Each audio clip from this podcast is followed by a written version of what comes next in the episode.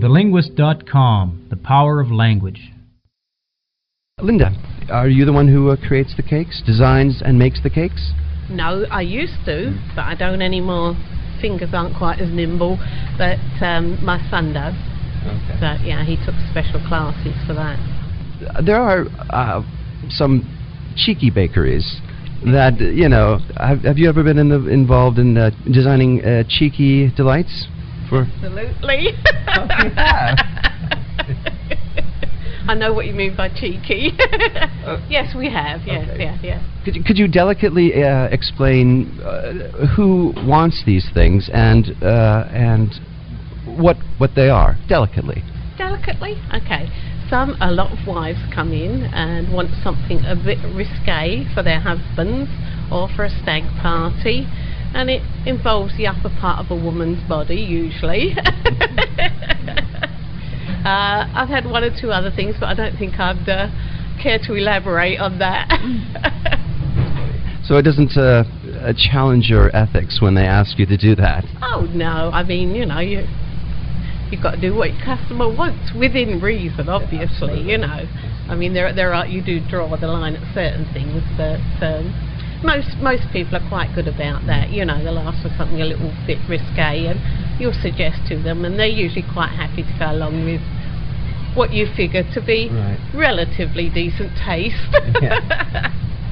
You, had, you mentioned that your son is now um, and quite an expert at, at making cakes and such. Uh-huh. What got you into the baking industry? Is it something in your family, or what inspired you to be a baker? What inspired me? Well, I married a chef many moons ago, and then I started into the um, business and been in it now for too many years to remember. Probably about 35 years, I suppose. Yeah, yeah. And does it get uh, repetitive at all? No, because there's always something different. You can always create something a little bit different, you know, depending on your customers, of course, you know. But you try different things, and then certain things go, certain things don't. But uh, you know, yeah, you've got you've got to sort of always broaden your horizons, you know. smells so delicious in here. From being a child, uh, there's one thing that I've always loved more than anything else: traditional gingerbread men.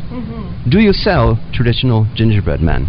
At Christmas we do. Uh, we don't do them through the year, but we do ginger snaps, which again not quite the same as gingerbread man, but as I say, through December we we sold hundreds of them, you know. But uh, through the rest of the year we do ginger snaps, which are just as good. Indeed. Where were you born, and what brought you so far away across the Atlantic, leaving your home, to come to this this place?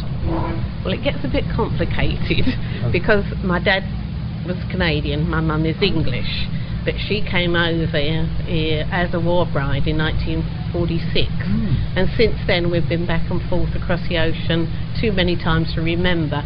So I actually got dual nationality. Ah. So, you know, I can cheat a little. I can work here and over there. Good. Which part of um, England was it? the south, uh, about 40 miles from London, ah, Where, specifically? in Essex, close to Southend. hmm Is that near Coventry at all? Actually, no, it's not. T- it's, Coventry is north. So, and in England, they think north of Watford Gap is north. My mum spent some time in Coventry too when she left Edinburgh. Yeah. Yeah. Thank you, Lynda. This was very enjoyable. Thank, thank you for talking with me. oh, you're welcome. Thank you. TheLinguist.com, the power of language.